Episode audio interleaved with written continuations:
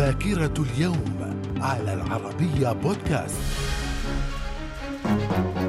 أهلا بكم إلى ذاكرة الأول من ديسمبر ففي العام 1420 الملك هنري الخامس ملك إنجلترا يدخل باريس. في العام 1534 السلطان سليمان القانوني يضم مدينة بغداد إلى الدولة العثمانية بعد أن كانت تحت سيطرة الدولة الصفوية. في العام 1640 الملك جون الرابع ملك البرتغال يتمكن من تخليص بلاده من سيطرة إسبانيا وذلك بعد 60 عاما من هذه السيطرة. من الذاكرة. ومن ذاكرة الأول من ديسمبر في العام 1934 الحركة الوطنية المغربية تقدم وثيقة مطالب الشعب إلى سلطات الحماية الفرنسية. في العام 1942 إمبراطور اليابان هيرو هيتو يوقع على قرار إعلان الحرب على الولايات المتحدة وانضمام اليابان إلى دول المحور في الحرب العالمية الثانية. في العام 1948 ملوك ورؤساء الدول العربية يتفقون في مؤتمر أريحة على تنصيب الملك عبد الله بن الشريف الحسين ابن علي ملك المملكة الأردنية الهاشمية ملكا على الضفة الغربية والقدس. من الذاكرة. ومن ذاكرة الأول من ديسمبر في العام 1981 الإعلان رسميا عن اكتشاف فيروس الإيدز. في العام 1988 الجمعية العامة للأمم المتحدة تقرر الانتقال إلى جنيف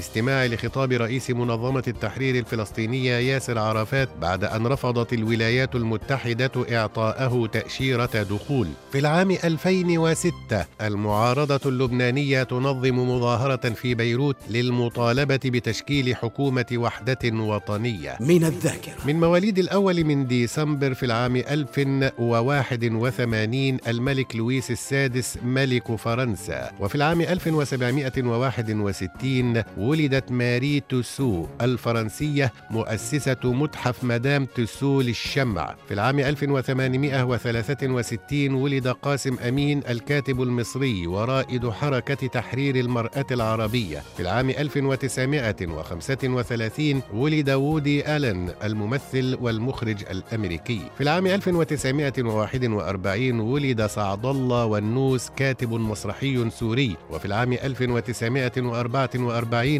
ولد الطاهر بن جلون الكاتب المغربي الفرنسي. من الذاكرة. ومن وفيات الأول من ديسمبر في العام 1135 الملك هنري الأول ملك إنجلترا. في العام 1825 الإمبراطور ألكسندر الأول إمبراطور الإمبراطورية الروسية الرابع عشر. في العام 1973 توفي ديفيد بن غوريون رئيس وزراء إسرائيل. وفي العام 1998 توفيت عائشة عبد الرحمن كاتبة ومفكرة مصرية اشتهرت باسم بنت الشاطئ. من الذاكرة. في الأول من ديسمبر من كل عام يحتفل باليوم العالمي للإيدز ويحتفل باليوم الوطني في رومانيا. من الذاكرة. إلى اللقاء.